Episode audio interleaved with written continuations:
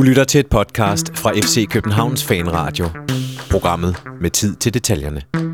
Høj sol over Fælleparken på en efterfred, eftermiddagsfredag i København. Tætte cifre i Aalborg, to debutantmål og et rødt omklædningsrum i Sundby. Den danske pokalturnering gjorde sit indtog i fodbold Danmarks efterår, og på nær pokalkampe mellem det ægte København og det ægte Amager, eller med dem bare, var det ikke verdens mest velbesøgte kampe, der blev strøget ud over landet.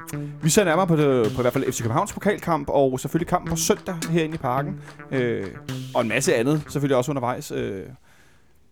Mit navn er Jonas Folker. Jeg byder velkommen til fredagens udgave af FC Københavns Fanradio. Så let som en fjer satte dagens tekniker Henrik Monser ned i stolen herover. Velkommen til, Henrik. Tak skal du have. Det var På meget, en dejlig solskins øh, rig fredag. Ja, det var meget elegant, det der move, du lavede ned i stolen. Det skal du have stor... Øh, Tak. Altså, nu kan I jo selvfølgelig ikke se det derude, men der var meget Nej. ballet over det. Der var meget, meget billet. Ja. Ja, ikke noget Halloween-udstyr, men meget ballet. Øh, min anden gæst i dag, det er en debutant, Mikkel Nør fra Bold.dk. Velkommen til. Tak skal du have. Øh, vi sad lige snakkede før, Mikkel, øh, det der med, øh, altså med forhold til fodbold. Nu spiller jeg ikke selv fodbold længere, men øh, at der er rigtig mange, der kommer herind, og når vi får snakket lidt, så får de fortalt, at de enten spiller 11-mandsfodbold eller 7-mandsfodbold, og du øh, spiller også 7-mandsfodbold. Det er rigtigt forstået? Nej, ikke syvmandsfodbold. Og du spiller he- måske heller ikke 7-mandsfodbold. Nej, nej. Okay. Hvad med indendørs? Nej. Nej? Nå. Fra tid til anden øh, spiller jeg på presselandsholdet. Ah, du spiller på... Ja, det kan også være, Ja. jeg sad og tænkte, du siger en futsal eller et eller andet. Nej, helt nej. ikke? Slet ikke. Når du spiller på presselandsholdet? Ja.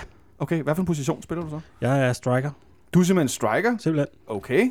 Uh, nu kan jeg sige til dem derude, der aldrig har set uh, Mikkel før, at du er ikke den, uh, den højeste Nej. øh, fyr. Er du sådan en Jeppe Kær-type, eller uh, Det kan man sagtens sige, ja. Ja. Rimelig hurtig rimelig og hurtigt? rimelig lav.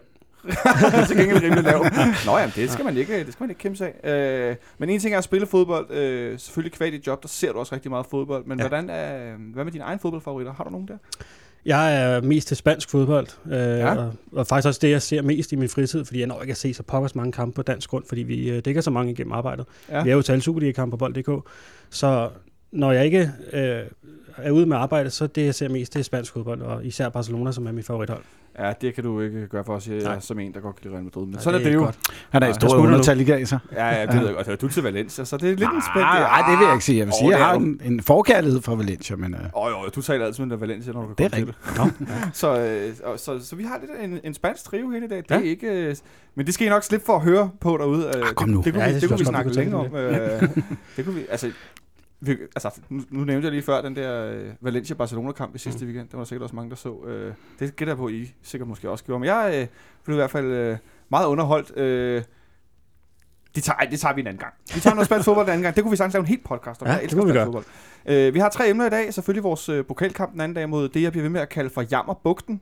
Øh, men det hedder det ikke Jammerbugt FC. Øh, og så skal vi snakke en lille smule om pokalturneringen sådan generelt set, øh, som er det den her lidt mærkelige, mærkelige størrelse i øjeblikket. Øh, det skal vi selvfølgelig lige vende kort. Og så skal vi selvfølgelig snakke om kampen på søndag i Herning mod øh, FC Midtjylland. Men øh, i første omgang, øh, den her pokalkamp mod, mod Jammerbugt den anden dag, øh, kl. 17.30 i, i Aalborg, ikke i, i Pandrup, fordi de simpelthen ikke har lysudstyr i, i Pandrup. Jeg ved faktisk ikke engang helt, hvad deres stadion hedder. Øh, om det hedder et eller andet Pandrup Arena, eller er noget den dur. ingen anelse. Nej, Nej, det kan jeg ikke huske. øh, men øh, de havde i hvert fald ikke råd eller, til at lege lysudstyr, eller hvordan det var. Øh, Det har også været et stort emne her i de seneste par dage. Ja, det har været rigtig stort dem, så det, Ja. ja. de var blevet rykket til, til Aalborg øh, og spillet for, hvad var det, cirka 700 tilskuere, hvis jeg ikke tager meget fejl. Øh, ikke imponerende, men måske meget forståeligt kl. 17.30. Ja, ja, men jeg forstår slet ikke, at den kamp skulle spilles kl. 17.30. Og, og slet ikke i Aalborg. Altså, det, det er jo klart, at øh, det er jo klart tydeligt, at, at der er nogen øh, ud over klubberne, der har fået lov til at bestemme øh, spilletidspunktet for den her kamp. Og det, det har været øh, dem, der gerne vil vise dem i fjernsynet. Øh, og jeg synes, det ødelægger det. Man kan godt sige, okay, kunne man spille klokken 3 i Pandrup øh, på et stadion uden lys? Ja, det kunne man godt. Var der kommet flere tilskuere? Det tror jeg ikke. Nej, det er nok rigtigt. Der var nok ikke kommet så mange. Der var ikke kommet mange flere tilskuere. Øhm, men altså, jeg synes bare, der er noget om, omkring de her øh, kampe, bliver spillet på de små stadions rundt omkring. Altså, vi har jo selv været forskellige steder, øh, hvor man så har formået at, at bruge penge på at lege lysudstyr. Vi var i Greve for et par år siden, hvor, hvor, hvor de også måtte ud og lege lysudstyr, den årsag for, at det kan vises på fjernsyn. Og i Holbæk nogle gange. Holbæk har vi også Ja, været... Øh, så jeg synes, der er et eller andet over det. Nu har vi de sidste øh, par dage også set ude fra Valby Idrætspark. Vi har set den ude fra, øh, fra, fra øh, i Sundby Idrætspark. Jeg synes, der er et eller andet over den stemning, som der er til de her pokalkampe, når de bliver spillet på de her tidspunkter. Øhm, og ikke på et stort stadion som, som Aalborg Stadion, hvor der er 700 mennesker. Det, det synes jeg er tavligt. Ej, det er lidt tamt, men øh, altså, hvad havde, hvad havde du af forventninger til den her kamp egentlig, Mikkel, før at den ligesom gik i gang? Øh, vi var godt klar over, at du ville spare nogle spillere og så videre, sådan ren, jeg mener mere, mere rent sportsligt, øh, men øh, altså, hvad var dine forventninger op til den her kamp? Det er jo nemt at være bagklog, men det var sådan nogenlunde det, der kom til at ske. Altså, ikke at sige, at den ville blive 6-1, men jeg havde en forventning om, at FCK ville øh, køre den forholdsvis sikkert i land. Altså, Jammerbugt er et, et andet divisionshold, som ikke kan nå øh, oprykningsspillet. Så, så niveauforskellen, selv med de spillere, der blev sparet, er for stor, øh, eller var for stor. Det var jeg sådan også rimelig sikker på, at den ville være. Så det kom ikke bag på mig, at også med det niveau, FCK har, altså det er jo ikke kun de 11 første, der er smadret gode, fordi de hiver jo resten op, så niveauet er jo højt i, i truppen og blandt reservespillere også, så, så det var en, en overbevisende og professionel indsats, som øh, jeg egentlig også havde forventet. En overbevisende indsats, klart, men alligevel en startopstilling med U19-spiller Frederik Bay på vensterbak, øh, Keitar Tutu på midten, godt nok stærk angrebsstue, øh, Rasmus Falk på den ene fløj også, men, men stadigvæk øh, meget interessant, at der blev skiftet så meget ud. Øh, vi fik Tom Hyggelig over på højre bakken, øh, men som du siger, det var alligevel lige fra starten af helt tydeligt, at der var en forskel, som man måske ikke så i nogle af de andre pokalkampe. Ja, og det tror jeg, man må tilskrive det FCK's klasse først og fremmest. Altså, ja, du, og du har ret. Altså, der var jo stadig nogle spillere, som spiller Champions League øh, til daglig, og nu mødte de et andet divisionshold, så selvfølgelig skal der være en niveauforskel. Øh, det var ikke, jeg synes ikke, det var så overraskende, og, og altså, de kunne også have vundet større. Altså, det var jo meget tydeligt at se, at der også blev slappet lidt af på et tidspunkt, hvor de godt bare kunne have mest på, men som de jo så ikke rigtig gør. Der blev ikke rigtig mest på hele tiden, men alligevel kom vi foran allerede efter fire minutter spil. Øh, Abubakar Keita, der simpelthen fra, ja, det var ikke 20 meter, det var nærmere 25-30 meter, langer ned i det ene hjørne. Målmand så måske ikke helt godt ud, men øh, stærkt, at han får scoret sit første mål, Monser. Ja, men jeg har jo tidligere herinde øh, i nogle af de her podcast øh, talt godt om øh, Qatar. Øh, jeg har jo set ham i et par af de her reserveholdskampe, og også på U19-holdet. Jeg synes, han er en, øh, er en uslippen diamant, som vi har fornuftigt nok øh, gemt på længe, øh, fordi han er en, en spiller, som skal have lov til at falde til, og have lov til at, at blive en del af det system, som FC København spiller. Så øh, at vi ikke har, vi har trods alt set ham et par gange på første hold, men det har altid været de her øh, kampe, hvor at, at vi på forhånd måske har allerede vundet et mesterskab, eller en kamp, hvor vi godt ved, at øh, der ikke er så meget på spil. Øh, jeg glæder mig til at se ham meget mere til ham i fremtiden, fordi det tror jeg, vi kommer til at se. Øh, jeg vil give dig ret i, målmanden ser ikke for god ud på den, altså, men, men altså, ja, det, det er okay sparket ind. Men en ting var, at han fik scoret det her mål, og helt andet var hans indsats sådan mere generelt. Øh, mm. Hvad, hvad synes du, han spillede for den kamp? Jamen, han viser den klasse, han har. Altså, og når jeg mener klasse, så mener jeg, at han, er, han, han har et enormt stort overskud i sit spil. Han har et stort overblik. Han laver også en fantastisk øh, dybde aflevering. Øh, som, som også giver mål. Øh, yes, han har en spiller med en stor fysik, og han har et, et godt overblik, og det er det, som vi, øh, vi, vi får fra ham, og det får vi også set i, øh, i onsdagens øh, pokal, eller tirsdagens pokalkamp. Det var rigtig fint meget, det vi øh, så for ham. Jeg ser flere rundt omkring, der har kåret ham som man, FC Københavns man of the match, faktisk. Uh, han er nogle gange lidt, uh, lidt uh, hvad skal, jeg ved ikke, om jeg vil sige voldsom i sit spil. Han kan godt være uh, sådan lidt, uh, lidt overgivet, eller gå lidt voldsomt lidt i nogle... Det var måske lidt voldsomt, jeg egentlig leder efter det ord, mm. uh, i duellerne, at være sådan lidt, man tænker, åh oh, nej, hvis han strækker foden nu, ikke, så får han, får han direkte rødt kort. Ikke? Men uh, det virker som, at han er blevet en lille smule mere uh, præcis eller dæmpet i sit spil, eller er det bare noget, jeg som fan sidder og, og, og prøver at finde frem? Nej, det synes jeg, du har fuldstændig ret i. Altså, nu ser jeg ham jo ikke så meget, fordi jeg ikke rigtig får set FCK's U19-kamp. øh, men han, altså, jeg synes, han er enormt spændende, og har et kæmpe potentiale, og jo længere tid der går, hvor han kan få lagt nogle lag på, og få noget mere rutine, og blive lidt mere dæmpet også, altså, så bliver han en, en kongespiller, det er jeg ret overbevist om. Øh, jeg ved ikke, om han om han er allerede klar til at afløse Delaney her fra januar. Der er måske nogle andre, der står foran i kø, men han, han i hvert fald får mere spilletid, det er der overbevist om, og, og det glæder jeg mig til at se, fordi jeg synes virkelig, han er kanondygtig. Hvor er du, du synes, han specielt er, er rigtig dygtig? Hans fysik, øh, synes jeg, er, er strålende. Altså, han er ikke særlig gammel, men alligevel så er han jo altså, stærk, som, øh, som jeg ved ikke hvad. Og så sparker han jo også godt, og jeg synes, han teknisk er stærk. Også den aflevering, han ligger til 3-0-målet, er jo øh, sublim. Så han har, altså både teknisk øh, og fysisk har han øh, nogle, nogle sindssygt stærke kompetencer. Måske øh, for så unge spiller, så er det nok det taktiske, han kan forbedre især. Og så har han den evne, som vi øh, tidligere har set hos Endøje og hos, øh, også hos Hutchinson i sin tid, med de der lange stænger, og formå om at hive nogle bolde til sig, øh, så hvor man normalt tænker, øh, ja, det er der, ikke, det er der, ikke, der er manden gået fra ham, men han formår altid lige at stikke det der, de der lange stænger ud et eller andet sted og få, få erobret en bold midt op på banen i nogle, i nogle gode positioner. Og det er også en, en, stor øh, evne, som han har. En rigtig god evne for en central midtbanespiller i hvert fald, det er der ingen tvivl om. Øh, en, en anden central spiller, der kom ind og fik øh, debut på FC Københavns første hold, var Shora Sokora, som startede midterforsvaret sammen med Michael Antonsson. Øh, hvad for en kamp synes du, han spillede med? En bundsolid kamp. Altså, han gjorde det, der var ligesom var forventet. Og øh, man fornærmer nok ikke nogen anden divisionsspiller ved at sige, at de kommer ikke forbi ham. Ikke i en direkte duel, fordi han er simpelthen for stærk, og han er simpelthen for hurtig. Så jeg synes, der måske, altså, han, man kan godt se, at der var noget rust. Ja, han manglede lidt, af. især med bolden. Ja, ikke? jo, især der. Men altså, altså, fysisk, der bliver han ikke udfordret på det niveau. Der skal vi han, han højere op og have nogle kampe i Superliga, eller måske i Champions League, eller hvad ved jeg. Så, så vil han måske øh, blive udfordret anderledes, end han gjorde her i hvert fald. Så det, han gjorde, hvad man kunne forvente. Og, altså, det, øh, det var solidt, og ja, bestået og mere til. Bestået og mere til. Det er jo meget godt udtryk for en debutant i FC København, hvor sådan, øh, også ret stærkt reservestopperpar at sætte ind. Øh, Michael Antonsen, bundsolid, måske ikke den hurtigste længere, men en mand, der kan være forudseende, og så Sora Sokora med al den her energi. Ja, meget rutine. Ufattelig meget rutine i de to. Øhm, og øh, ja, det beviser også bare, at vores trup, den er den er så bred, som den er, øh, når man kan sætte de to ind som reserver. Øh, ja, og Sokora, jeg synes, altså han gør jo ikke mere end hvad der er nødvendigt. Altså han bliver, som du selv siger, Mikkel, han bliver ikke udfordret på nogen måde. Der han gør heller ikke nogen grund til at lyder det forkert med at sige, yde mere end højst nødvendigt. Han gør men det ikke sværere end det er, vel? Nej, han gør det ikke sværere end det er. Og, og så, er det jo, så er det jo fint, så kan man jo ikke sætte en finger på, øh, på den måde, så hans, hans indsats bliver, bliver udført på. Så, og Antonsen, jamen altså, vi kender ham jo. Han er, han er bare bundsolid, som, øh, som han altid har været. Ham og Hyggelig, der er de to gamle i det der forsvar, som bare, altså, du ved nøjagtigt, hvad du får, øh, og medmindre de spiller over for en, en hvad skal vi sige, en raket på toppen, så er der ikke mange, der får lov at udfordre dem. Øh, en, der måske blev udfordret lidt på venstrebakken, det var en, en anden øh, debutant, hvis jeg ikke tager meget fejl, øh, på, på førsteholdet, Frederik Bay, som jo, hvis nogen har set øh, U19 Champions League-kampene, eller hvad, hvad hedder det? Youth Champions League? Eller Youth League. Youth League, ja. ja. At der har Fred, spiller Frederik Bay, Frederik Bay fast venstreback. Og han startede inden øh, og spillede omkring en, en times tid. Øh, hvordan synes du, han, øh, han fik, øh, fik ja, hvad, hvad, hvad synes du, han fik ud af sin debut? Jo, men jeg synes, ligesom de andre unge, så vi kan vise sig godt frem. Øh, det er altid spændende at se, når, når unge spillere kommer op på førsteholdet, altså uanset hvad for et niveau det så er på, så er det jo stadig en førsteholdsdebut, selvom øh, man kan sige, at modstanderen øh, ikke var så stærk, som det kan være. Øh, jeg synes, både ham og, og resten af de her School of Excellence-drenge fik vist sig godt frem, og, og jeg, jeg er rimelig sikker på, at Ståle er meget, meget tilfreds med det, han så.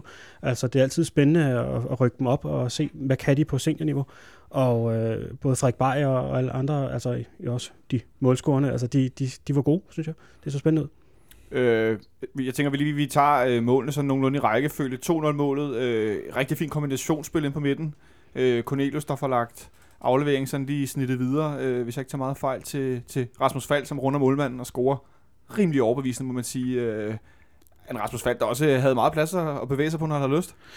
Ja, og det igen øh, niveauet, der sådan lidt kommer til, til udtryk her. Ikke? Altså, han øh, ja, får en, en god aflevering for Cornelius, og så trækker han øh, koldt under målmanden, og øh, lægger den så øh, blødt over i modsat side af, hvor, øh, hvor forsvarsspilleren kommer fra. Øh, det, der irriterede mig mest ved de mål, det var sådan set kommentatoren. Øh, det kunne jeg så ikke høre, det var jeg så kampen. Nej, men altså, de blev sådan ved mere sidde øh, i, under faktisk næsten i, i den tid, han var inde og sidde, Nå, jamen, nu er det også rart at se uh, Rasmus Falk komme igen og komme tilbage til niveau. Og sådan. Hold da op. Jamen, de var meget negative omkring ham og prøvede sådan, som om han havde været nede i den største bølgedal øh, og været gravet tre meter ned ude i, i fældeparken her lige ved siden af. Men det synes jeg ikke, han har. Altså, der, der selvfølgelig kommer der optur og nedtur i løbet af en sæson, og man, man falder ind og ud af holdet. Men altså, så ringe synes jeg heller ikke, han har været de, de, de kampe, han har spillet. Men altså, bare fordi man ikke scorer hver eneste kamp, så er man jo ikke en dårligere fodboldspiller. Men han startede også med lyn og torden herinde. Det er mm. jo ikke uhemmeligt. Ja, ja. Og han, altså, han har måske dykket en lille smule niveau. Det må ikke helt forkert at sige, eller hvad? Nej, jeg kan godt være, at dykket har været der, men jeg vil stadig sige, at jeg synes, at det har været meget positivt at se ham. Altså, han, han skifter i en, en sommerpause, hvor der ikke er så meget tid til at vende sig til stålefodbold. Og altså, at noget Rasmus Falk ikke var så god til OB, så var det da den defensive del. Altså, der var han jo sprudlende offensivt. Der, alle kendte hans kvaliteter offensivt, men han, han er sådan en type, der skal altså virkelig lære det her system at kende, og lære, hvad Ståle kræver af sine spillere, i, i, også i Champions League, hvor der er endnu mere pres på. Jeg er ikke øh, på nogen måde negativ over det, øh, Rasmus Falk har vist i det her efterår. Altså, han har haft nogle, nogle rigtig, rigtig flotte kampe. Selvfølgelig nogle, der har været mindre gode, men jeg synes, han, er, han har været god, altså, øh, og bedre defensivt, vil jeg næsten sige, end jeg har regnet med, og faldet hurtigere ind i det her øh, pressystem, som de, de udfører. Især med en, en jernrystelse midt i det hele, mm. synes jeg, man, man skal huske nogle gange, altså, at tænk en gang vi andre, hvis vi er bare tømmermænd, ikke? og så spiller de altså fodbold på højt niveau, ja. efter at have haft jernrystelse. Men øh, Rasmus Falk scorer det her mål, og så øh, laver vi nogle udskiftning af anden halvleg. Du var lidt inde på det før, Mikkel.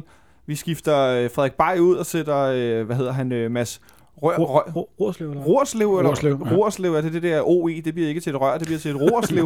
jeg må hellere sige det rigtigt, nu ja. det nogle af de her helt unge spillere, øh, så vi rokerer lidt rundt og hyggeligt over på vensterbakken, for han er højre bak, som man også kunne se på 19 holdet i Youth League. Nu har jeg sige det rigtigt.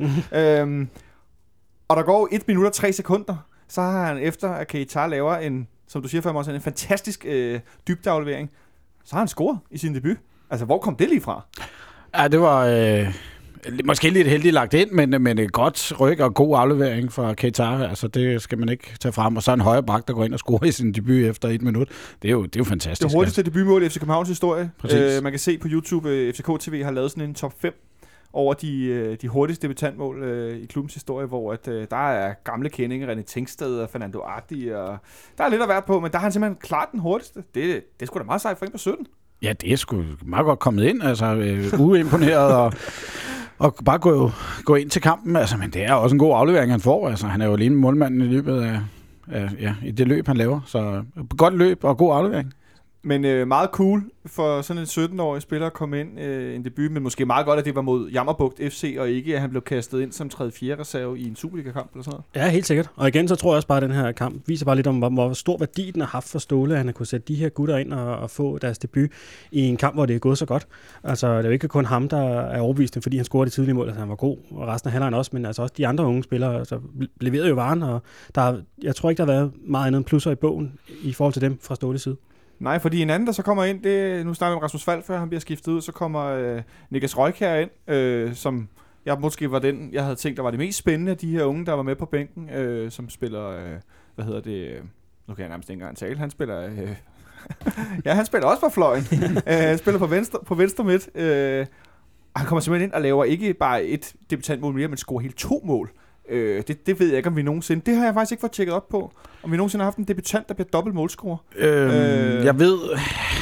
Jeg nåede ikke at blive sådan færdig med hele diskussionen, men jeg ved, Smølle og nogle andre var, var øh, ude i en diskussion om Svingård engang har lavet... Øh, to i en debut? To i en debut, ja.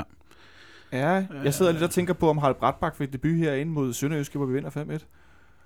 Ja, det, ja. det må vi lige tjekke op på. Så hvis nu du har siddet ud teknikken, så har du tjekket op på det. Op på ja, ja, præcis. Ja. ja, det tjekker vi lige op på. Ja. Men i hvert fald kommer Niklas Røykær ind med en helt vild energi, mm. og altså virkelig godt teknisk niveau. Og ja, scorer to mål. Ja, og det ene synes jeg var rigtig flot.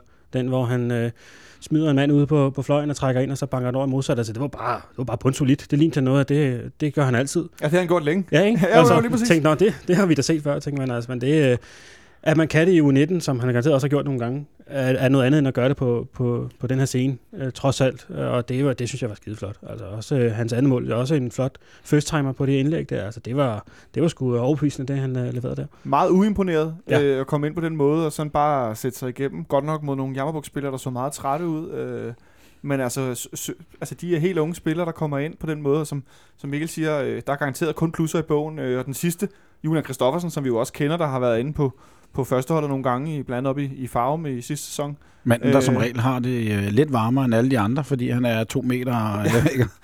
han er en ordentlig klipper, det, er, det er der ingen tvivl om. Øh, ja. Og for os øh, score. Øh, lidt, lidt af et rodemål godt nok, øh, men for også... Øh, hvad hedder sådan noget, øh, skovlet bolden ind, kan vi sige det? Ja, det kan vi godt sige. Godt. Ja. Efter lidt, lidt, øh, lidt, lidt, lidt klumpspil. Øh, men altså, et, endnu en scoring for en af de der helt unge. Det, det, jeg kan da ikke huske, at jeg har oplevet noget lignende på.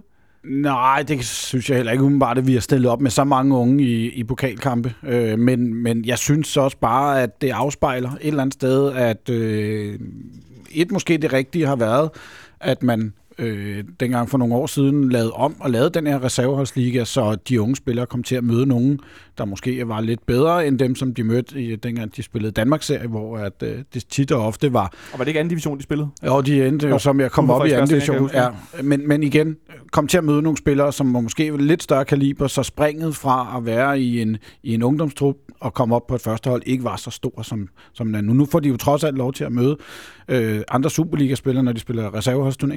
De spiller altså Champions League, øh, den her Youth League er også, det er også med til at, at modne dem, og det synes jeg, det afspejler helt klart øh, nogle af de spillere, som der kommer ind nu. Også fordi, at, at jeg tror, at unge spillere er skolet anderledes i dag. Altså, øh, hvis man kigger 10 år tilbage, og der kom en ung spiller ind, så havde han jo dårligt fået noget hår på brystet. Altså, jeg tror, de har måske lidt mere opdragelse med sig. Også derfor, at vi har School of Excellence til at, at være med til at, at drive de her, så de får lov, eller de får noget mere hår på brystet, inden at de bare bliver kastet ud i en fodboldkamp. Men også, øh, altså jeg kom sådan til at tænke på, når man sætter de her helt unge ind, så kom jeg til netop, som Monster lidt tilbage på tidligere, hvem var de her unge spillere? En, en trup for nogle år siden, hvor det to af de unge, der var oppe, det var Saban Østergaard og Danny Jensen for eksempel, at, at der havde man ikke nogen fornemmelse af, at de faktisk var andet end fyld. Øh, men hvor nu er man, at man sidder lidt tilbage med den der sådan, okay, der er, altså, der er faktisk noget af det her. Det, vi kan håbe på, at det ikke bare er nogen, der er gode lige nu på den her, det her unge stadie, men faktisk er det på, på længere sigt. Ja, det synes jeg, du er fuldstændig ret i. Altså, man er spændt på, hvad der kommer op, øh, hver gang det kommer, fordi at, øh, altså, man, man sidder med følelsen af sandsynligheden for, at, at det er godt nok, og det er rent faktisk er noget, der kan slå igennem på førsteholdet. Øh, den er der. Så, øh, så på den måde, så, så øh, altså, er det da super spændende hver gang, at at de der talenter bliver hævet op for School of Excellence, og så synes jeg da bare, at det er super fedt, at de også får muligheden for at vise det frem på førsteholdet, som i en kamp som den her, som jeg igen bare må sige, har haft stor værdi for Ståle Solbakken. Det er jeg helt overbevist om. Og jeg tror sådan også, altså kigger man i et større perspektiv, eller kigger lidt længere frem, så har de her akademier, som man nu har rundt omkring i, i de forskellige Superliga-klubber, også stor gavn nedad i rækkerne, altså første divisions, anden divisionsklubberne, så, som dem, der måske ikke lige slår igennem på det første hold i det akademi, øh, den akademiklub, de nogle gange er i, jamen de kan falde ned i første og anden divisionsklubberne og gøre deres karriere der. Altså karriere, karriere, men altså stadigvæk få en, en forholdsvis øh, god karriere og være med til at, at måske rykke et, et første divisionshold op i, en, i, i Superligaen, som vi har set øh, med, med nogle af de spillere, som der har været inde omkring de her akademier rundt omkring i Superligaen. Nu er jeg ikke engang klar over, hvornår den næste pokalrunde den er. Om den er her før jul, eller om den er i foråret. Først i foråret. Ja, Det jeg, i jeg må indrømme, at det her Champions League, det fylder lidt mere end pokalen, der plejer at være nummer det to. Nå, det, det er tit sådan, at så, okay, Europa League og så pokalturnering er alligevel også lidt sjovt, og det er lidt skævt, men lige må indrømme lige nu, det, det, det kan jeg godt tilstå, øh, det fylder altså ikke så pokkers meget. Og der er Det- lodtrækning her 1830 eller sådan noget, er det ikke det? Jo, det kan du godt bilde mig ind. Der kan, Ja, der kan du bare se. jeg faktisk, der øh, ja, det kan være, at vi når at få den med. Nej, det når vi ikke. Nej. Øh, men øh, den, den kan I så se derude, når vi når så langt. Øh, jeg lovede, at vi lige kort skal vende, øh, hvad hedder det, pokalturneringen, fordi at jeg havde lidt håbet på, at vi skulle have en god ven af radio, Nikolaj Sten Møller, med herinde, som jo er pokalturneringens modtaler i den nuværende form nummer et. Han har desværre ikke tid til at komme, øh, for han er altid god til at komme med en analyse af øh, både, hvordan det fungerer, og hvordan man kunne gøre. Men jeg synes stadig, at vi skal, vi skal vende lige kort øh, pokalturneringen, øh, den runde, der har været nu, øh, med mange kampe, med rigtig få tilskuere. Øh, så har der været en kamp ude i Valby, som de jo, som jeg sagde før, de fik kaldt det ægte København mod ægte fodbold. Det var så ægte, så jeg var lige ved at blive helt træt. Og så ægte Amager i går mod ægte Herning, øh, øh, hvor der var tilskuere, altså hvor der rent faktisk var nogen på stadion. Men ellers har det jo været en, en sløj omgang rent tilskuermæssigt. Ja, desværre. Hvis man må tage altså Jammerbuk som eksempel. Øh, ja. Nu siger jeg ikke, at de havde fået 4.000 på, på stadion, hvis de har spillet. Jeg ved, at der kan være så mange på Nej, det kan der sgu nok Nej, det ikke kan der nok ikke. Nej. Men det er i hvert fald uheldigt, at de er nødt til at rykke så langt for at spille en, en hjemmekamp. Altså, der, det har bare givet noget specielt. og det, det har jeg indtryk af, at alle fodboldfans er enige om, at, at pokalturneringen kan noget specielt, når de store hold skal møde de helt små på deres e- egen hjemmebane. Uh, jeg, jeg mener, det er dem, jeg har læst mig frem til, at de simpelthen, altså det er et spørgsmål om, at de ikke har råd til at lege det lysanlæg, Mm. dem, som gør, og, og det er helt vildt mange penge, det, det koster at tage. Jeg kan godt forstå det. Det kan anden divisionsklubber simpelthen ikke bare ikke finde frem, de midler, uh, men det er da stadig ærgerligt. Det havde fremad Amager så gjort i går. Øh, de havde trods alt været ude at lege det her lysanlæg. Øh, og det var også derfra, at, at deres banner, det jo ligesom kom, jeg ved ikke om I så det banner, som Jo, der præcis. sat op. Øh, jeg kan ikke huske nøjagtigt, hvad der stod, men det var noget, en henvisning til borgmesteren her i København. Øh, Frank Jensen. Frank Jensen omkring, at øh, hvorfor kan de ikke få øh, de penge, som det nu koster, til at få et lysanlæg, så de kan spille aftenkampe. Altså. Øh, og det, det er rigtigt nok, altså det koster, jeg tror det var nærheden af 300.000, det koster. For, Ja, det mener jeg også. Men hvis nu vi startede med at sige, at det er efterår i Danmark, og solen går ned klokken kvart i seks, så kunne man måske overveje at rykke rundt i programmet, så det ikke skulle være aftenkamp. øh, Altså at gøre ligesom England og spille, have spille de her weekendkampe, så kom der måske også flere folk på stadion. Jeg kunne godt tænke mig, at man lavede pokalrunder. Altså, Ja, ja, og, præcis. og så spillede ikke, øh, bør måske ikke være alle kampe på samme tidspunkt, men i hvert fald ikke øh, nogle kampe på det tidspunkt, så de er til at spille på, på nogle tidspunkter, hvor at, at det er lyst, og øh, der ikke er, er påkrævet lys. Øhm, men at man ligesom også gør noget mere ud af det. Altså lidt ligesom, at, at nu har vi fået langt om længe fået indført de her derby, derby weeks, hvor at man har forskellige... Ja, øh, de her weekender, hvor det er lokalopgør. Så Lige så præcis, muligt, ikke? Altså, der kunne man også godt lave en pokalweekend, hvor at alle spillede pokalfodbold, ikke? Og ja, det synes jeg kunne være interessant, netop for at få noget hype omkring det, få noget interesse. Og så kunne jeg også godt tænke mig, at- at de store hold indtrådte i Superligaen, nej, øh, de store hold indtrådte i pokalturneringen lidt før. Altså ligesom man ser det for eksempel i Spanien Ja, Tyskland. og i Tyskland, ja. Altså, så får de her øh, små hold, der øh, går op imod de store, og man ser altid nogle sensationer, især i Tyskland, ikke? Men det er måske også et meget godt billede på en af årsagerne til, at vi overhovedet kan spille Superligaen, som vi gør lige nu, fredag, lørdag, søndag, mandag, i store del af året, hvor det jo i Danmark er mørkt ret tidligt, er jo også fordi, det kun er de store klubber, der har lysanlæg. Ja, altså, det, det, er, jo, det er jo rigtigt. Altså, det er jo desværre sådan, øh, sådan det er. Og øh, Men, men jeg tænker også, det er da ret uheldigt et eller andet sted, at øh, nu snakker vi om at udvide Superligaen, og vi skal have flere hold med, det skal være lidt bredere i forhold til at sprede fodbolden ud osv. Men at man så alligevel lukker ned, når muligheden er der, for at vise de her mindre hold frem, for at de kan lave de overraskelser. Øh, de har vel også større, alt andet lige større chance for rent faktisk at lave overraskelserne, når de spiller på hjemmebane. Uden tvivl, og jeg har også selv skrevet den her øh, weekendrunde på bloggen. Altså, jeg, jeg tror, der er lang vej til, vi når dertil, fordi de har forvejen svært ved at få plads til de Superliga-kampe med, med det geografi og, og klima, vi nogle gange har. Øh, men jeg kan godt se det for mig, det her med at, at få sådan en hel weekend, hvor der bare bliver spillet pokalfodbold. Der er jeg helt overbevist om, at man vil kunne se helt andre tilskuertal, øh, hvis de fik lov til at spille de her lørdag og søndag formiddag, eller tidlig eftermiddag og, og så videre. Altså, det, det vil i hvert fald lige i de runder øh, øge tilskuer. Men hvad, hvad, hvad tror du, der, altså du siger, der er udfordringer, en ting er kalenderen og så videre, men hvad, hvad tror du ellers, der er udfordringer? til, til, i, I, den I forhold weekend, til at skulle lave sådan nogle weekender med pokalfodbold? Jamen, jeg, jeg har svært ved at se, hvad udfordringen egentlig er, bortset fra, at der i forvejen bliver kæmpet en hård kamp på øh, at få, få den her Superliga til at hænge ordentligt sammen, og der, der er i forvejen lidt utilfredshed rundt omkring med, med den måde, programplanlægningen nogle gange bliver lavet. Og så kunne man rykke det en, en uge længere hen i december, eller starte en, en uge eller to tidligere, så har man løst problematikken, men altså, det er jo noget, man uden tvivl har kigget på i forvejen hos Divisionsforeningen, øh, og for at se, hvad muligheden er for at komme nogle andre problemer til livs. Og så er vi tilbage til den gamle sang omkring de store klubber, der har nogle interesser, og de mindre klubber, der har nogle andre interesser. Øh, men, men måske hvis øh, pokalturneringen havde et større afkast økonomisk, så kunne det være, der var større interesse. Det er lige det, jeg sidder og tænker. Det er, altså Og det var godt. Fremragende, Monsen. Kom med det. Øh, jamen, jeg sad i dag og talte med en af mine kollegaer omkring det her med pokalturneringen. Øh, og øh, altså, man kan sige, vinderen af pokalturneringen, som vi jo så gjorde i, øh, i år, vandt en halv million danske kroner. Øh, og det er jo ikke så mange år siden, at det var 100.000 og 200.000. Og Jeg kan huske, da Randers var inde, da de spillede i første division, og vandt, øh, eller da pengepræmien var 100.000 danske kroner. Der var deres ledelse ude at sige, jamen prøv at det koster os flere penge at have spillet den her turnering, Ja, ja. ved at rejse rundt i, det, i landet og skulle have eventuelle øh, spillere give løn og alt muligt andet. Og, og få fans til København, det koster os mere, end hvad vi kan vinde i den her pu- pengepulje. Mm. Så få nogle flere penge ind i... Øh, ind i, øh, i, i den her pokalturnering, så vi kan få få noget mere øh, omtale af det, tror jeg også. Altså noget mere gejst for spillerne. Altså nu stiller vi jo selv op. Modstanderen øh, er, som den er, men vi stiller op med rigtig mange unge spillere. Det vil vi nok gøre i, i alle henseender, om der så var en halv million, eller der var 5 millioner til, til, i pengepulje, så havde vi nok stillet op med de samme spillere, men jeg tror, der vil være mere, øh, hvis man kunne i hver runde måske give nogle flere penge. Altså noget mere til de små hold. Og, og igen, Og så er nogle flere luncher kød undervejs, tænker du nogle Lige gulerødder, hvad det præcis. hedder? Og så skal der laves en klar regel, der hedder om, at man kan ikke sælge sin hjemmebane eller flytte sin hjemmebane, fordi der er det der med, at vi skal altså have nogle, øh, nogle, nogle, nogle tilskuere ud på de små stadions. Det Ja. hjælper ikke noget. Vi har også selv prøvet herinde at overtage. Jeg kan ikke huske, hvordan var vi mødte, var det? Var det Brøndshøj, tror jeg?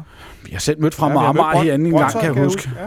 Hvor Martin Nielsen spillede... Nå, det Ja, var fra ja. Amager. Det var fra Det Amager. var fra Jeg Amager, det vi selv ja. mødte herinde. Ja, Ja, ja, ja. den husker jeg tydeligt, for jeg blev overfaldet bagefter. En Nå. fra Amager-fan. Men, Jeg håber, det var kærligt. Ja, det var det Nå, bestemt det ikke. jeg ked af at høre. Men, men der var... Øh, de havde jo solgt deres hjemmebane ind til os, og det synes jeg også var... Altså, det er også synd, fordi der skal jo gerne nogle, kanalisere nogle penge ud i de små klubber i, de, i den Ja. her pokalturnering. Det er det, den skal være med til, så de kan udvikle deres egen klub. Det lyder som om, vi godt kunne øh, blive sådan et, øh, hvad hedder sådan et øh, brugerpanel hos DBU omkring øh, pokalturneringen. Hold da op, vi kunne komme mange gode idéer. Øh. Det er helt sikkert. Det er en lang snak, vi sammen skulle have mere. Øh, vi skal snakke om øh, noget helt andet. Vi skal snakke om kampen på søndag lige om lidt øh, mod, mod FC Midtjylland. Øh, men før det, så har jeg jo indført sådan en, øh, en pause-runde-quiz i fredagens programmer. Og øh, den her øh, fredags øh, quiz, den lyder sådan her... Øh, Hvem der på nuværende tidspunkt er den mest scorende FCK-spiller mod FC Midtjylland? Altså det vil sige nuværende spiller i FC København, der på nuværende tidspunkt har scoret flest mål mod FC Midtjylland. Så kan I jo som sædvanligt, hvis I har brug for det derude, hvis ikke I snyder og går på Nipserstad eller andet sted, når I sidder og lytter med, så kan I lige trykke pause og sidde og tænke lidt over det. Så øh, får gæsterne, de to han, Monson og Mikkel, de får lov at gætte her, mens vi lige holder et øjebliks pause, og så vender vi tilbage igen om lidt. Nå, vi skal lige, øh, inden vi begynder at snakke om kampen på søndag, så skal vi lige have afgjort den her quiz, som øh, går jo på, øh, hvilken nuværende FCK-spiller, der har scoret flest mål mod FC Midtjylland. Og øh, da du er gæsten, Mikkel, så synes jeg, du skal have lov at byde øh, for. Det sætter jeg da pris på. Og jeg har tænkt, og jeg tror, jeg fastholder, at det må være Cornelius. Du går på Andreas Cornelius. Ja. ja. Vil du også gætte på, hvor mange mål han har scoret? Lad os sige, at han har lavet fem. Du siger, han har lavet fem. Henrik Monson? Så er jeg ved at være derhen, hvor øh, hvis du siger 5 til Cornelius, for jeg er ikke enig. Øhm, Det er kun godt. ja, jeg rendrer jo Ja, det er god radio. Ja. Kom med noget enighed. Øhm, jeg, jeg, jeg gætter på Delaney. Du siger Delaney? Ja, og det gør jeg faktisk kun, og nu det bliver min uvidenhed her, og min, øh, min erindring, der, øh, som bliver udstillet på det groveste. Øhm, fordi jeg hænger det på den 5-3-kamp, vi vinder herinde. Vinder vi ikke øh, 5-2? 5-2 så. 5-3? Ja. 5-2? Nu bliver det 5-2, Jo. Jakob Poulsen scorer 2. to på Ja, to på frispark, ja. Og så laver de vel ikke mere 5-2, tror jeg. 5-2? Ja. Er det 5-2? Nå, men det er også Der nemt. scorer han i hvert fald hovedstødsmål, der var fremme i verden. Lige præcis. Øh, så, og det, det, det er det, jeg hænger min hat på. Så det Jeg hænger du din hat på. at han så også igennem tiden har scoret nogle andre hovedstødsmål.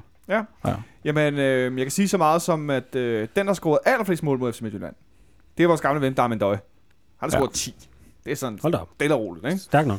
Rimelig stærk på ikke så mange sæsoner. Ja. Øh, og så nummer to, det er Michael Silberbauer. Han har scoret 7. Nå. Ja, præcis. det var jeg også meget overrasket over. Det havde jeg ikke gættet på, tror jeg. Øh, jeg skal sige, at to af dem er i Royal League, men det tæller stadig som officiel kamp. Han har scoret 5 i Superligaen. Øhm, og så har Nikolaj Jørgensen scoret 5, Alvaro Santos har scoret 5, og så har William Kvist scoret 5 mål mod FC Midtjylland. Hold da. 4 i Superligaen og 1 i, øh, i øh, Royal League også. Så øh, William Kvist er, øh, er den...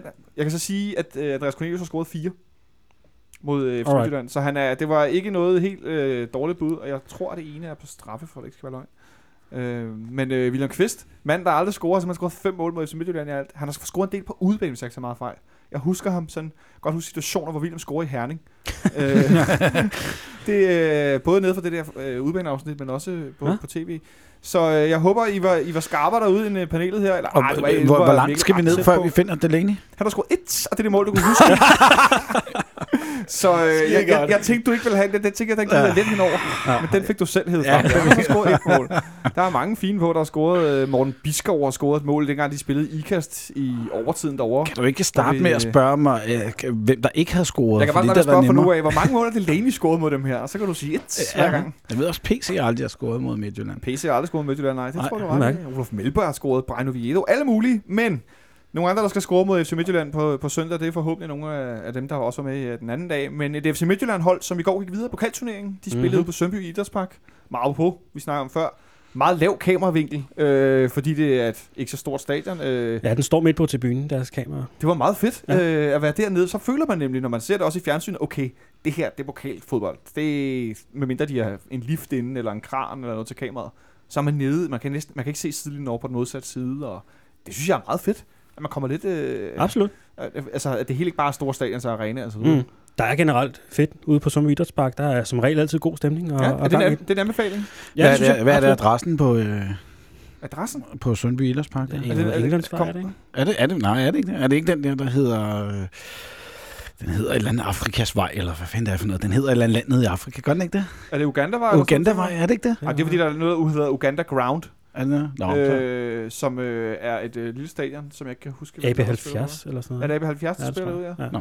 Ja. Øh, nå, men i hvert fald så spillede de i går mod øh, FC Midtjylland, og øh, de gik videre med en, en 3-1 sejr, øh, efter at have været øh, foran øh, 2-0, så reducerede øh, fra Amager der 10 minutter før tid. Et sindssygt godt mål. Jeg, kan, jeg må indrømme, jeg kan ikke huske, hvad angriberen hed. Det var Sinuklu, tror jeg. Ja, nej, det er Mm. mm. rigtigt. Ja. En gammel, det er den gamle Superliga kending Ja, ja, Øh, men et rigtig, rigtig fedt mål. Ja. Ja. Øh, og så var der lidt, lidt, lidt smule spænding til sidst. Men, ja, de kunne godt have fået øh, de kunne godt have fået forlænget forlængespilletid, spilletid. Det synes jeg. Men så, udlign, så scorede Lange Paul, som jeg bare vælger at kalde ham, øh, Unuaccio, han scorede til sidst, hvor han trampede igennem efter at have brændt et hav af chancer. Jeg skulle lige til at sige, han... Han havde noget, han lige skulle have sat på plads, ikke? og han jublede Han- også, som om ja, han havde det gjorde scoret det afgørende mål i en VM-final. Ja, lige præcis. Øh, jeg kan fortælle en, en god ven af, af radioen, eller af, af siden.dk, hvis man kender det, som hedder Awesome derinde, en fyr, der hedder Erling. Han var ude på stadion i går, og han grinede også meget af, at, øh, at Paulo Nacho, han virkelig, virkelig, virkelig fik jublet igennem efter det der 3-1-mål. Han havde simpelthen øh, noget forløsning, der skulle ud der. Øh, men så sluttede kampen fint, og alt var godt og sådan noget, og så skete der det, at øh, de havde fået røde deres omklædningsrum, FC Midtjylland. Ja. Og, øh, der var nogen, der havde været inde og... stille telefoner, og mobiler, og tablets, og jeg ved ikke hvad. Ja, der øh, var, ja. Jeg så, der var en masse, der gjorde sig lidt sjove på, på den her stereotyp omkring Amager på den bekostning. Øh, det, jeg må indrømme, jeg grinede faktisk også af det, men jeg synes ikke, man skal grine af, at nogen får stjålet noget nogensinde. Nej. Men stereotyp omkring, at, at det hedder sig, ja, at man, øh, man skal tage sine ting med på banen, når man, øh, når man spiller på Amager. ja, åbenbart. Altså, jeg har faktisk selv spillet på Sundby Idrætspark. Der mener jeg altså ikke, vi tog vores ting med os. Der, altså, det, jeg synes, der er lidt, lidt mærkeligt, det er, at spillerboksene ligger jo sådan meget, meget, meget få meter fra, fra øh, omklædningsrummene. Altså, omklædningsrummene mødes inde på midten under stadion, og går ud til spillerboksen, så er de lige der. Altså, jeg, altså man så godt nok være gjort noget specielt for at, at gå ind og røve til, til, en, til en kamp, hvor der er så mange mennesker og medier, og jeg ved ikke hvad. Så har man godt nok øh, is i maven, øh, at man tør det. I løbet af anden halvleg, hvor alle kigger på banen.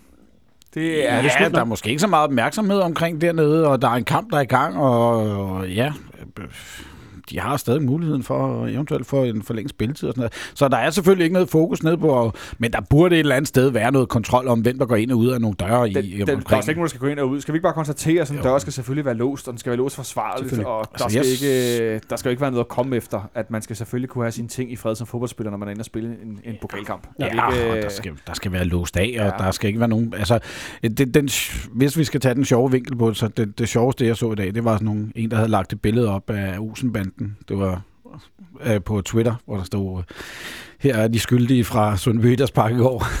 Altså, jeg, jeg tror måske nærmere, at det, det kunne have været sjovt, hvis øh, det, fra Marmar havde vundet i overtiden eller noget den del, og så kunne man lave det sjov med, at øh, de har stjålet sejren, ikke? Men altså, jeg synes bare, at vi skal... Ja, det mest kuriøse er, at det er anden gang, at de har fået stjålet øh, noget, mens de er på, på, på Amager, øh, FC Midtjylland. At der var nogen, der fandt tilbage i 7, 8, 9 stykker, at øh, de havde fået indbrud i deres bus, mens de overnattede på Radisson, før de skulle øh, spille mod, mod FC Nordsjælland på udebane. Så der er åbenbart noget med FC Midtjylland, og noget med at få stjålet nogle ting, øh, øh, mens de er på Amager. Men øh, i hvert Hmm. fald, så endte de med at komme rigtig sent hjem, for de skulle som sagt hjem i bussen bagefter. Øh, hvor stor en fordel kan det ende med at blive for os, at de torsdag aften først rammer øh, Herning der natten til fredag en gang ved 2-3-4-tiden? Jamen, jeg vil referere lidt til, til Ståle Solbakken, som selv var ude at sige i dag, at, at så kort for, forberedelsestid selvfølgelig er generende, men, men også noget, man skal kunne håndtere. Det har han så sagt i forbindelse med, at FCK hvis nok er det eneste Champions League-hold ud af 32, der spiller søndag før en, øh, den midtugrunden i næste uge. Øh, så det, er da, det kunne godt have været gjort bedre, men jeg tror ikke, det som sådan bliver et problem. Altså, jeg tror, tror næsten, altså det her chok, det har været, altså det, det generer det. Det sidder nok mere spillerne i dag, end den kamp har gjort, at de er kommet lidt sent hjem. Øh, man vil altid gerne have så meget forberedelsestid som muligt til så vigtig en kamp som på søndag, men altså, ej, rent fysisk tror jeg ikke, det gør den helt store forskel. Altså set ud fra, fra den kamp, som de spillede, øh, vil jeg så sige, de brugte flere profiler, end øh, FC København gjorde. Øh, og, og det var måske også en noget tungere bane, de spillede på, hvis man øh, der var tydeligt se både i, i Valby Idrætspark og i Sundby Idrætspark. Det er altså en anden slags bane at spille på, øh, end, mm. end vi spillede på oppe i Aalborg. Der var en af dem, der, øh, jeg tror Mikkel Duhlund, der efter kampen sagde, at øh, det var ikke den bedste bane, de har spillet på. Nej, lige præcis, og den, den, er ikke så trimmet, som, som den er oppe på Aalborg Stadion, eller inde herinde i parken for den sags skyld, eller på andre Superliga-stadion. Så jo, det, er- det er en tungere bane, og den er måske også tungere at løbe på, øhm, så om der sidder noget i benene, det tør jeg ikke sige, men som du siger også, Mikkel, man skal kunne som fod, professionel fodboldspiller kunne spille øh, øh, to gange om ugen. Altså, det er, jo, det er jo trods alt deres arbejde. Hvis jeg gik hjem til min chef og sagde, at jeg kunne komme en gang om ugen, fordi jeg ikke kunne, så tror jeg ikke, jeg ville få Men derudover, sidste ende. undskyld, men derudover ja. kan jeg godt undre mig over, at de spiller torsdag. Før så vigtig en Superliga-kamp. enig. Hvorfor de ikke får onsdagskampen, det, det vil jeg egentlig godt kunne forstå, hvis Midtjylland var sådan en lille smule uh, utilfredse med, at, at de ikke får lov til at spille en onsdags, eller tirsdag for den sags skyld. Så hvis der var lidt, øh, man kunne sige, det kunne have været til begge holds fordel på søndag, hvis man spillede onsdag, begge hold, at vi spillede i Aalborg, de spillede på, ude i Sundby Idrætspark om onsdagen, sådan Mm. så at vi kunne spille lørdag begge hold. Øh, I forhold til, at så havde vi hviledagen til, til onsdag, og Midtjylland havde så, så kunne det være, at de sagde, nej, vi vil hellere spille søndag, fordi vi spillede onsdag, men jeg tænker, så var der da i hvert fald lidt mere konsensus omkring det. Det synes jeg. Det havde da været optimalt for alle parter, øh, hvis man har gjort det sådan. Og, altså, som Ståle også selv siger, altså det, han kalder det vist idioti, at de skal spille sent søndag aften før en Champions League-kamp, øh, som det eneste Champions League-hold overhovedet. Altså det, det kan jeg godt forstå, at han, han ryster lidt på hovedet over. Især når det er en pokalturnering, som vi netop har snakket lidt om nu, som alligevel er så nedprioriteret og skæve tv-tidspunkter, så det er jo ikke engang fordi, at, øh, altså, at, at vi skulle spille tidligt og mærkeligt for at få lys, når der ikke var noget lysanlæg. Altså, Der var jo alligevel lys hele tiden i Aalborg. Ja, det var der jo så, men jeg synes så, at jeg synes ikke, den er nedprioriteret på den måde. Altså det kan godt være, at vi stiller med nogle, med nogle øh, unge spillere, men det er nok mere kvæg øh, modstanderen havde vi skulle møde et andet Superliga-hold, så var jeg sikker på, at vi har stillet en stærkere opstilling. Så jeg tror ikke, den er nedprioriteret på den måde. Men her, vi, kan ikke, vi skal ikke komme udenom, at vi vil gerne have titler, øh, og det skal, det, det skal vi også vinde. Øh, men det er ikke på grund af pengene, det er på grund af pokaler, man, man vinder øh, pokalturneringer. Det er sjovt, når du siger det. Jeg, jeg funderede lidt over tidligere, jeg nåede faktisk ikke at slå det op. Det er virkelig dårlig research, det er jeg ked af. Også til jer lytter. Øh, men om vi øh, måske med den her trup, vi har, vi snakker meget om, hvor højt niveauet er, også når vi skifter ud. Øh, om der nogensinde er nogen, der har vundet til dobbelt to år i træk i Danmark. Øh, er vi rigtig, altså i, eller i Superligans levetid i hvert fald. Om vi kunne øh, gå hen og, og, og blive måske øh, det første eller det andet hold, der måske gør det. Øh, det er ikke så tit, det øh, spænder af, fordi at de rigtig gode hold, der vinder til dobbelt, de som regel bliver spredt lidt. Ja, de bliver skilt ad, og de store profiler bliver solgt og så videre. Vi ved også godt, der kommer til at være lidt udskiftning til sommer, mm. Mm. men at det rent faktisk godt kunne ende ud i, at, øh, at vi kunne komme så højt niveau igennem, at øh, vi forhåbentlig til, til sommer både løfter øh, DM-pokalen og øh, pokal, pokalen, haha, øh, vasen, som jeg også kalder den, herinde. Øh, det, det kunne da være ret specielt også at ende ud i sådan noget. Ja, det vil da, altså, som jeg lige sagde, altså, man, man, man spiller fodbold for at vinde pokaler, og det, det vil vi da rigtig gerne. Jeg skal da ikke frasige sig øh, øh, det, at man ikke... Øh, at man ikke vil vinde en pokal, selvfølgelig vil man det. Øh, og jeg synes, det kunne være rart at sætte sig så hårdt på tronen og sige, at sidste to år, der har vi vundet det dobbelt. Øh, jeg kan heller ikke lige erindre, om der er nogen, der har vundet to år Nej. træk. Nej, det, øh, der er sikkert nogen, der når at skrive en kommentar, før, øh, når programmet er uploadet, før jeg selv når at undersøge det. Men øh, et FC Midtjylland-hold, som øh, kom ud af kampen meget godt i går mod, mod Fremad Amager, men som har været lidt hakkende her i efteråret. De er blevet en lille smule mere stabile. Men når jeg ser på dem, så tænker jeg egentlig mest, nå, stiller de med Lange Paul, eller stiller de med Pusic? Det er vel nærmest sådan det største spørgsmål. Øh, de har ikke nogen karantæner. De fleste er klar. Er der ellers noget, vi sådan rigtig skal passe på omkring dem, eller holde øje med? Ja, jeg skal holde øje med Jakob Poulsen, øh, fordi han er drivkraften på det hold. Altså han er den store profil, og det er ham, der står for, for det meste offensiv, og skal sætte de andre i scene. Altså, han er i mine øjne den bedste spiller på holdet. Det øh, kan man ikke rigtig komme udenom, synes jeg. Øh, han har også været den bedste i denne sæson, ligesom han var i sidste sæson. Øh, så det, det er primært ham, at der skal, man skal holde, holde øje med. Altså, så, med. Jeg kan heller ikke lige svare på, hvem der skal starte øh, forrest, om det er Paul eller, eller Pusic, eller hvad vi er ude i. Øh, fakta er, at der er ikke rigtig nogen af dem, der sådan for alvor har slået igennem i efteråret indtil videre, og har, har lavet voldsomt mange mål. Så øh, det, altså, jeg synes, det er Jakob Poulsen, man som modstander øh, skal lukke ned for, når man møder Midtjylland, hvis man vil vinde kampene. Og så er der jo selvfølgelig ham som øh, Mikkel og Bold.dk og alle de andre godt kan lide at snakke rigtig meget om, fordi der er trafik i ham på internettet og på dine tv-kanaler og så videre. Rafael van der Fart. Det var også lidt spøjst at se ham i går på, på Valby, øh, ikke Valby Idrætspark, Vold, på, Sundby? på Sundby Ja. Idrætspark. Øh, det, altså, kan vi forvente, at han starter inden? Han spiller som regel kun 50 minutter. Ja, sjældent så spiller han eller jo... 55 er det vel. Det, nu bliver, eller en time. Nu bliver faktisk 20. Han bliver skiftet ud. Efter en time, tror jeg. Efter en Ja, time. efter en time. firkantet. Ja.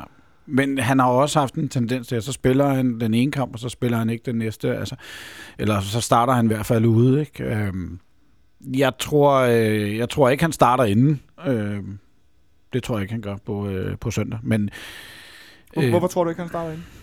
Jamen netop fordi han spillede de 60 minutter, øh, som han gjorde i... Nej, men kommer han ikke. Han kom kun ind jo. Eller, i, undskyld, han blev skiftet ind i, Han i blev går skiftet ind. Fremad Ja. Øh, men altså, tænker, tænker du det taktisk, eller tænker du det energimæssigt? Eller hvorfor, hvorfor tror du, Energimæssigt tror jeg ikke, han er i den form, som øh, de gerne vil have. Øhm, jeg tror så, ja.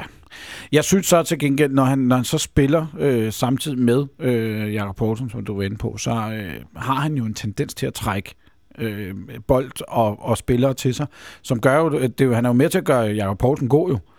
Øh, men, og derfor skal man netop ikke ligge så meget i, i øh, Van der Fart, øh, og dække så meget op for ham, fordi han har jo den der tendens til at trække spillere, fordi folk har den der, om det fandt Fart, vi må hellere lukke ned for ham, og han er også god, øh, men han har bare en tendens til at gøre Jakob Poulsen endnu bedre, fordi han får så meget plads lige pludselig. Øh, og det, det er en af de ting, som taktisk vi skal ind og kigge på, om hvad, hvad vi skal gøre ved det. Men altså, jeg tænker, at Raphael van der Farbe kan så godt lige vente lidt, at, at nu har vi virkelig spillet mod Midtjylland, siden han kom øh, til klubben. Øh, og jeg var en af dem, der, da de præsenterede ham, der var... Jeg, kan sige, jeg var meget kritisk omkring det, fordi at det er mange penge at smide efter en spiller, som op til at han kom til Midtjylland havde spillet 300 minutter på et år, eller hvor meget det var. Sådan en helt vanvittig statistik, ikke? Øh, og han har stadigvæk ikke spillet 90 minutters fodbold i, i en kamp i, jeg ved ikke hvor lang tid, om det er halvanden, to år eller sådan noget. Øh, altså, hvordan synes du, at det er sp- spundet af med ham indtil videre? Jamen, jeg var også skeptisk, fordi at, øh, jeg følger jo spansk fodbold, havde set og hørt om ham i Betis. Jeg var faktisk nede, nede og se en kamp øh, i Betis, hvor han også var rigtig dårlig. Og Budet ham? Ja, helt Som er afsindig. på hjemmebane. Ja. Han var ikke populær. Han hævde en stor hyre, han var et stort navn, og han indfriede overhovedet ikke forventningerne. Øh, jeg var sådan rimelig overbevist om, at han, og det er stadigvæk, han har klassen til Superligaen, selvfølgelig har han det. Øh, han skal selvfølgelig lige i form, men hvis han genfinder sin spilleglæde, så kan han godt blive en profil for Midtjylland. Synes jeg ikke, han er endnu. Men lidt omvendt Monson, så tror jeg faktisk, at han starter inde på, på søndag. Jeg tror simpelthen, at, Ja. ja. at de, de bringer ham i spil, fordi han har, altså, han har rutinen, om ikke andet, til at gå ind og, og kunne gribe takstokken mod det her FCK-hold, som jo nok er, Danmarks stærkeste lige nu. Øh, jeg tror simpelthen, man vælger at sige, jamen så, så, så bringer vi ham, og, og må vi se, hvad han kan, og øh, så må det nærmest briste eller bære. Og se, hvor længe han holder. Altså, Ja, han spiller ikke 90 minutter, det er jeg helt sikker på. Du tror ikke, at de, de vil være bange for, at øh, Delaney og Kvist går ind og, ja, for at sige det som det er, smasker til ham? Altså, kysser ham? Jo, det tror jeg. Og jeg tror også, at, at hvis han ikke starter ind, og, og det de nok være der skepsis, det er, at han simpelthen øh, ja, ikke kan følge med, ikke øh, har energi nok i returløbet, når FCK kommer bullerne, som jo må være svaret på, at han kun kan spille en time, er jo fordi, han ikke har energiniveauet, som nogle af de andre har, og som de ved, de får brug for mod FCK. Så jeg vil godt, øh, kunne, godt kunne forstå, hvorfor, hvorfor han ikke starter ind, men jeg tror alligevel, at de vælger at bringe ham fra start. Der er mange Midtjyllandsspillere at tale om. Øh, det er jo ikke med hemmelighed, at der ikke er nogen af os tre, der er kæmpe Midtjylland-eksperter, så derfor tager vi kun lige nogle, nogle få profiler og snakker om, og jeg synes, med den relativt simple spillestil, FC Midtjylland har, så er det mest interessant at tale om deres midterakse med de centrale midtbanespillere. Hvem er det, de spiller med på toppen? Øh, vi ved, at de har en vensterbak, øh, Filip Novak, som er meget offensiv. Øh, det forventer jeg i hvert fald, uanset hvem vi stiller med på højre kanten, så det er et, øh, det er et rum, vi kommer til at skulle udnytte nede bag ved ham. det er det. Og der er jeg spændt på, hvem vi spiller. Også kvæg, at vi har en... Øh, Så kan vi lige så godt holde ud i vores egen startopstilling. Lad os bare øh, hoppe videre. Jamen, Jeg tror ikke, du skal diskutere de fire bagerste. Dem, dem er vi... Øh, Tror du, vi kører fuld på i forhold til, som Mikkel lidt op siger, at vi har den korteste forberedelsestid til... Ja. Nej, nu går der næsten mandrill i den. ja, det gør til Champions League øh, af alle hold. Tror du, at øh, vi kører fuld på de fire bagerste?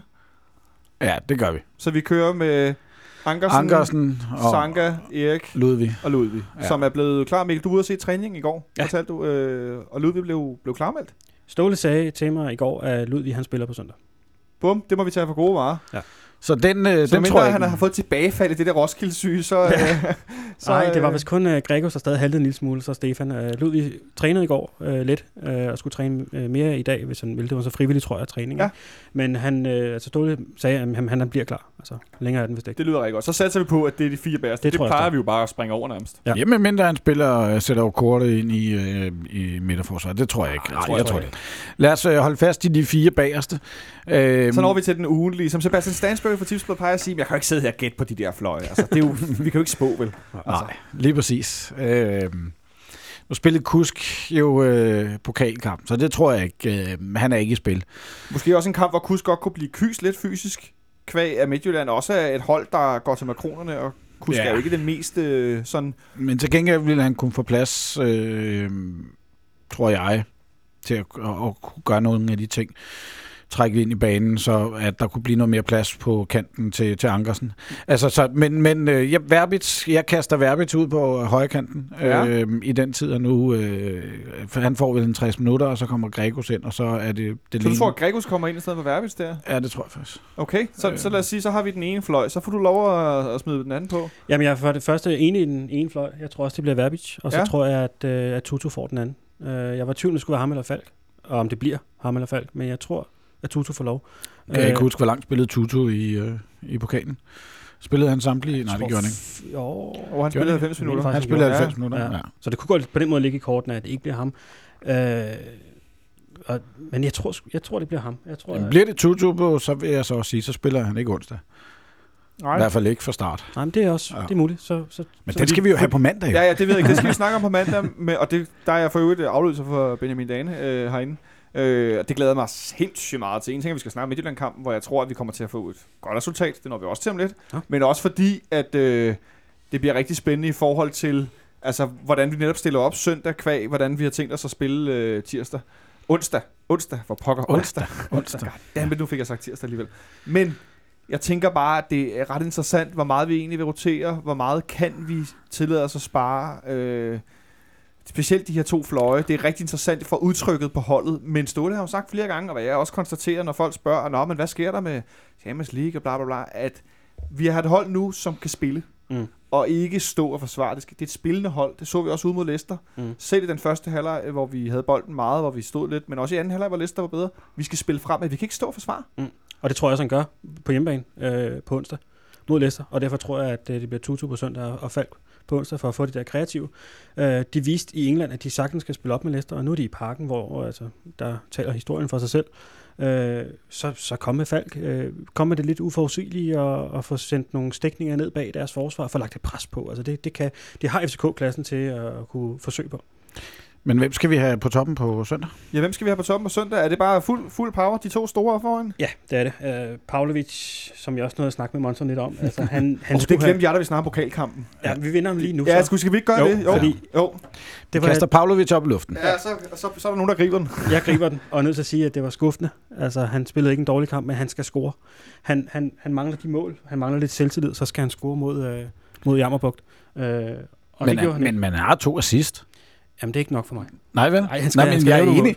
jeg er enig, det var bare for at provokere lidt. Altså, du sidder og siger, han, han, at det var en, en dårlig kamp af ham. Det giver jeg dig ret i. Det var det, men han har altså trods alt to øh, assist i den kamp. Men skal ikke? han ikke... Altså, jeg skal bider, score. Jeg bider mest mærke i, at han bliver ved med at brænde oplagte hovedstødsafslutninger. Altså, han er ramt på selvtilliden. Det, det synes jeg lyser langt væk. Og derfor så spiller han øh, ikke fra start mod Midtjylland. Det er trods alt en vigtig kamp, selvom Ja. Leicester måske er vigtigere onsdag. Men han spiller hverken fra start i Herning eller i parken på onsdag. Ja, han spiller lidt som en brækket arm. Bada bing. øh, Ah, nu synes jeg lige, du nåede et vist niveau. men, men jeg giver dig ret i, at øh, han havde ikke den bedste kamp, på trods af, at han laver to øh, assist. Og, og øh, det, det, nu lige bare lige for at vende hurtigt tilbage til den pokalkamp, det er, det, det, jeg synes også, det er i øjenfaldende. Øh, Altså, nok, Corner, han spiller ikke fuld tid, men der er altså ikke nogen af vores etablerede angriber, der spiller, eller der scorer mod et andet divisionshold. Altså, det synes jeg også sådan lidt. Jeg vil gerne have set Pavlovic komme i gang. Altså, det ja, tror jeg også, Han Ståle har gerne også en stor chance i anden Han er halvleg. en kæmpe stjerne. øh, et hovedstødsmulighed igen. Nu, nu skriver ja. jeg lige op her. Han har ikke scoret, siden han scorede i et kampen på udbanen mod Brøndby. Den 28. i, øh, i 8. Ikke? Mm. Altså, er han, han trænger til at score et mål nu. Ikke? Også fordi, når han så bliver skiftet ind til sidst i kampene, så er kampene ofte, of, oftest øh, afgjort. Mm. Så det er ikke fordi, at vi jagter en sejr, han kommer ind, og der kommer mange indlæg, men at man skal virkelig ville det ekstra, øh, som indskifter til sidst, hvis vi fører med 1-2 mål. Øh, og der er måske heller ikke lige typen, som går ind lige og tager to mand og lægger den op i hjørnet. Øh, trænger han i virkeligheden til at få lov at starte ind i en kamp, øh, og så få en, en ordentlig bold ind, så han kan få scoret et mål og få, få løftet det, det der? Han trænger frem for alt til at score det mål, fordi jeg kan godt forestille mig, at man sætter ham ind fra start, men så scorer han ikke alligevel, fordi han er ramt på selvtillid. Han, han trænger til at få lavet det mål, fordi jeg kan huske, jeg sad også med et par kolleger i, i starten, han var kommet til, i starten af sæsonen, og tænkte, hold, hold op, og, og han god ham der. Altså, han har fysik, og så især det der venstre ben, tænker, hold da op, Ah, det der lyn i, ikke? au, er du sindssyg. Så det, det skal nok blive godt, det her, men, men man ser det bare fra tid til anden, selv med de bedste angriber. Når de er ramt på selvtilliden, jamen, så scorer de ikke mål. Og det, det er jeg helt sikker på, at han er i øjeblikket. Jamen, er det ikke et spørgsmål om, han skal igennem altså, den første sæson og falde til, og det talte vi også lidt om, Mikkel, det med at komme til en ny klub, komme til et nyt land. Øh, have lov til at falde til, ikke? Vi har set det med andre angriber, der også er kommet herind, hvor de måske... Santander blev kaldt kæmpe flop, ikke, som du... Flop, fl- flop, flop Sander, ikke? Ja. Eller hvad nu kaldte ham. Øhm, Flopperico, var det? Flopperico. Flopperico, som vi døbte ham på Twitter. Ja, og det, og, og det var jo også, altså det er jo en hård medfart og en hurtig medfart, man mange gange får i medierne, når man ikke scorer som angriber, når man kommer til en ny klub. Men altså, så er det kun én ting at gøre, det er at score nogle mål og svare på, øh, tilbage på tiltale. Men der skete også det, at uh, Pavlovic og Santander ligesom var angrebsparet her tidligere på efteråret. Det var ligesom var de to, der var sikre starter. Mm. Så kom der pludselig til sådan et lyshåret dansk godstog bullerne bagfra og begyndte at pande alle mulige mål ind og sp- Ja. score for, for, for højre og venstre. Ikke? Mm. Det er vel også et spørgsmål, om Cornelius har ramt noget, der ligner den form, han havde tidligere. Som Det- gjorde, at han blev solgt for en masse penge også. Ikke? Jamen, det synes jeg, han har. Og jeg var nok ikke den eneste skeptiker, der sagde, at Hammer, Cornel, eller Hammer Santander og Cornelius Santander fungerer ikke sammen. Altså, de, øh, de får ens på en eller anden måde. For meget fysik og for lidt, måske noget finesse, eller hvad ved jeg. Men altså, han er, han er, han er ligesom han var før. Altså, han kommer bare bullerne. Jeg kan også godt mærke det, når man taler med ham. For eksempel i går, øh, var jeg ude og tale med ham på, på, øh, på anlægget derude. Altså, han er, han er helt afslappet. Altså. Han har aldrig sådan virket nervøs og rystet over de perioder, hvor det ikke er gået godt, men han, men han har bare den der selvtillid, den der aura igen. Altså, her kommer jeg, og jeg, jeg scorer bare mål, som jeg har, har lyst. Og så har han også begyndt at score mål fra lidt andre positioner, end øh, ligge sig på bakken på den bagerste stolpe, og så få indlægget over og tordne den med hovedet. Det er jo også en forandring at se ham gå til forreste stolpe, score derfra, øh, score med lidt, altså også score nogle de poster felt og sådan noget. Det er vel også øh, et spørgsmål om at have overskud. Ja, men så tror jeg også bare, at han fandt ud af i sidste sæson, hvor Nikolaj Jørgensen og Santander ligesom stjal billedet, at, han, at der skulle noget andet og noget mere til, for at han kom tilbage på det her hold, og, og det var ikke nok bare at være stor og stærk øh, og score de der mål, som han jo så var rigtig, rigtig god til. Der skulle noget mere til, og det har han taget til sig. Altså, der var måske andre, der havde ligesom kastet håndklædet i ring og sagt, okay, min, min vej tilbage på det her hold, den er for lang, men han er, han er virkelig øh, taget sig sammen, og, og det, han ser skarp ud. Han ser skarp ud. Vi håber selvfølgelig, at han også øh, scorer på, øh, på søndag og på onsdag og hver kamp, han spiller. Altså, han scorer for pokker. Øh, når man scorer mål, så, øh, så vinder man jo som regel fodboldkamp, Henrik Monson. Øh, vi skal give et øh, bud på, øh, på kampens resultat. Får du så lov at begynde, nu du var sidst i quizzen før. Det var meget godt kastet op, det der. det ved jeg ikke. Åh, oh, tak, tak. Det tager jeg som et kompliment. Øhm, jamen, så siger jeg 2-0. Altså 0-2. 0-2. Ja, altså 2-0 undskyld. Ja, FC København. 0-2. Nå, jo, men ja. det, jeg skulle bare lige være sikker. Ja, ja, ja. Det kunne godt være, du mente, vi Jeg, pludselig... jeg overvejede 1-11 et øjeblik, men... Nej, det må det jo. så, Nej, øh, 0-2. så gør det ikke noget, der er en dag kortere, end plejer at være. Mikkel, hvad siger du?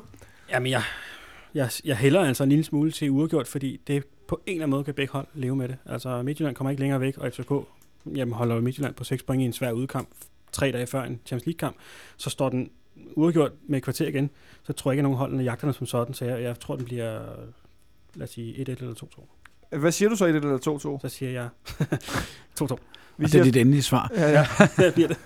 Deal or no deal. Ja. 2-2, så øh, går jeg med. Jeg tror, vi vinder 2-1. Fordi jeg tror også, Midtjylland kommer, øh, kommer til at komme med noget energi i forhold til, at vi også lidt... Øh, jeg vil ikke sige, at vi slækker, men de får også scoret et mål, det tror jeg på. Øh, men at vi alligevel får vundet kampen. Øh, så mit bud må være, at vi vinder øh, 2-1. Øh, simpelthen fordi, at øh, vi alligevel kommer med så meget, som du siger, øh, altså kampform og energi og så videre. Ikke? Så jeg tror, at... Øh, at vi alligevel får skravet endnu en sejr hjem, og så også får løftet os lidt for nogle af de udvendkampe i Jylland, hvor det ikke altid går, så, øh, så får pokker, pokkers lidt, som det ellers nogle gange har for vane. Øh, specielt der omkring øh, Randers Herning, øh, det der område, der har, der har vi nogle gange problemer med de der lidt øh, fysiske hold.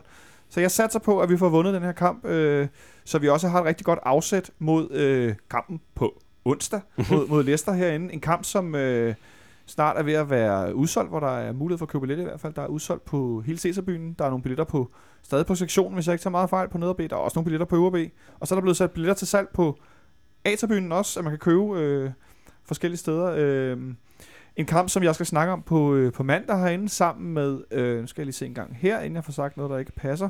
Hvad for en, en, en dato, vi når frem til. Det må være det, der hedder mandag den 31. Der har jeg besøg af en gammel kending af radioen, der gør comeback. Gisle Thorsen fra Ekstrabladet. Spændende. Og Kasper Almst og øh, Andreas Jensen, også kendt som Ace, for- som er næstformand i FC Københavns Fanklub, de kommer ind og laver lidt øh, optag til, til Lesterkamp, og selvfølgelig nedtag fra kampen i, i Herning her på søndag. Det glæder jeg mig rigtig meget til. I skal som altid øh, huske derude, I kan følge os på, på Facebook og på Twitter. I kan selvfølgelig høre det her på SoundCloud og i iTunes og i jeres telefoner, hvor det ellers dukker op. Øh, så øh, del det med jeres venner, hvis I synes, det er rigtig godt at høre. I må endelig skrive ind med spørgsmål og kommentarer osv. Det skal I altid være meget, meget velkomne til. Og hvis jeg glemmer at tage jeres spørgsmål med, så skal I endelig rykke for det. Det vil jeg godt beklage på forhånd, for det vil jeg rigtig gerne høre fra jer derude, når I har hørt, hvad vi sidder og snakker om. Mikkel, du skal have rigtig mange tak, fordi du kiggede forbi. Tak fordi I måtte. Det var hyggeligt. Henrik Monson, han er allerede løbet ud i teknikken. Tak til dig, Monson, fordi du også kiggede forbi. Rigtig god kamp på søndag derude. Vi lyttes ved.